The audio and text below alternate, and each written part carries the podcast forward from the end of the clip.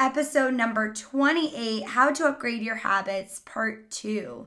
In this episode, we're actually going to talk about how do you create the systems that are going to set you up for success to produce sustainable change. We're getting right to it in three, two, one. Welcome to the Heal Your Burnout podcast, where us hustlers come together to have solution focused conversations weekly. My name is Amber Connolly, a former burnt out clinician and academic turned transformative coach. If you are a productive Patty, Miss I Can Do It All, or if you are ready to ditch the exhaustion, you have come to the right place. Each week, I'll be providing you with wellness tips and trainings, inspiring you to look within replace habits that are keeping you stuck, and offering insights to help you maintain your brilliance. If you are craving clarity, self care, support, and mindset hacks, look no further. This is where your energy can be reignited and your hope can be restored. What's up, you guys? I'm so excited to be finally talking about how do you actually set yourself up for success before creating a new habit. And I remember not too long ago, I heard this quote, and I can't remember where I heard it or who said it, but the quote was Losers have goals too. they do. Even people who aren't successful, it's not that they don't dream or they don't want to be successful. It's just that they don't have the systems in place to actually produce lasting change. So it's not that the person who doesn't make it to the Olympics, it's not that their goal wasn't to make it to the Olympics. It's that they didn't have the systems in place or the steps in place to actually get there. And this goes for even little things, not as big as the Olympics, but why does person A actually lose 30 pounds and keep it off? And person B loses 30 pounds and then gains it back in three months. And it really comes down to having, we talked about already changing the identity, but then having the systems in place to support the habit change. And I know I mentioned Atomic Habits, one of my favorite books, in one of our previous episodes, but the four questions I'm going to give you come directly from this book. And they are how can I make my new habit obvious? How can I make my new habit more attractive? How can I make my new habit easy? How can I make it more satisfying? And these four things are going to help create habits that are really easy. And here's the thing, when creating new habits, it's it can't be going from your starting place of nothing to running 10 miles before work every day. Change needs to happen slowly, it needs to be small.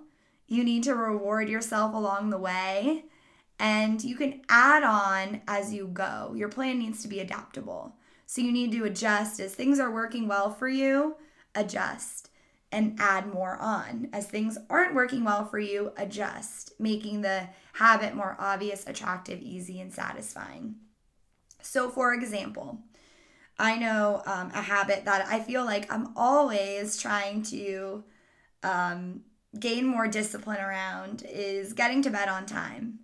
So, how do I make it obvious? Well, when I'm not being disciplined, I have no bedtime. I watch TV, I read a book, I watch TikToks on my phone, I talk on my phone, I text, I do whatever I want, and I have no bedtime in place. So, um, for this example, step number one to create a bedtime or a bedtime routine might be one, setting an alarm on my phone that says, hey girl, your bedtime's in an hour, or actually setting up with myself, like, okay, I want to go to bed by 11 p.m. So at 10 p.m., I'm to set an alarm that says, hey girl, it's time to go to bed. So that's my cue to actually start my bedtime routine.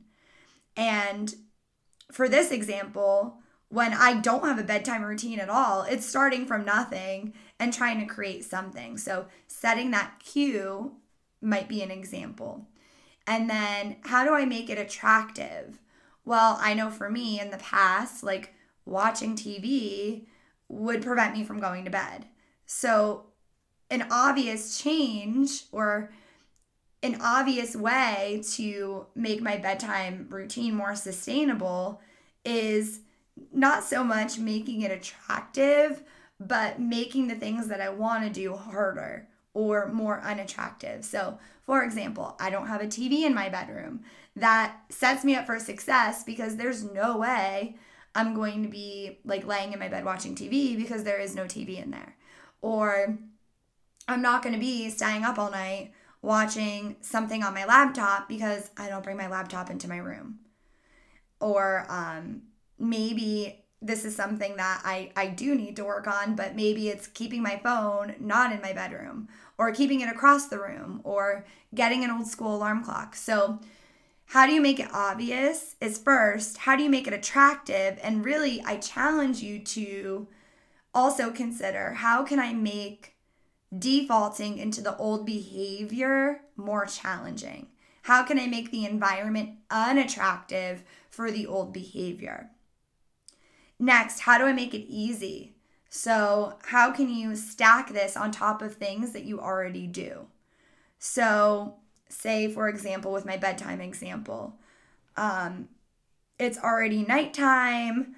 I already have my environment set up for to have a restful night's sleep how do I make it easy? So if right now my routine is nothing, it how can I shut down what I'm doing? And and the easiness might be um having the alarm go off while I'm in the middle of winding down my day. So it might be what are those things that I'm doing already before I go to bed? So every night before I go to bed, wash my face, brush my teeth. So maybe when I'm I'm starting to unwind and disconnect, maybe once my alarm goes off, my next step should be washing my face and brushing my teeth because that's already something that I do before bed. And that could signal to my brain, okay, it's actually bedtime. So that could be a way to make it easy. So for the easiness question, consider how is your environment set up? How did you already make it unattractive? And what actions do you do you already have in place at that time? So then your next question is how can i make it satisfying? How can i reward myself for a job well done? How can i give myself gratification? Because often habit changes are unrewarding. You're not feeling the instant gratification of, oh, wow, I went to bed on time last night. I mean, I might feel a little more energized in the morning, but it might not be life shattering. So, what can you do to reward yourself? What can you do to actually let yourself know that you're doing a good job? And I know for me, little things that I do, um, I like to see progress. I'm one of those people who is very task driven. I love to cross things off my to do list. I love to see how far I've come. So I have a, a marble jar, and every time I um, do something that I don't want to do, I put a marble in it so I can see the marbles accumulate, and then eventually it gets filled, and then I take the marbles out and I start all over again.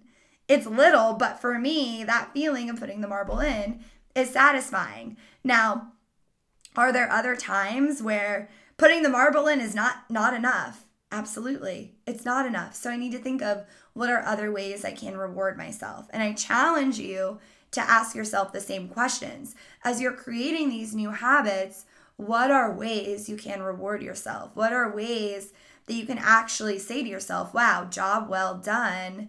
You you did right. You you did a good job. So um if you don't celebrate yourself along the way, then the change isn't going to be sustainable.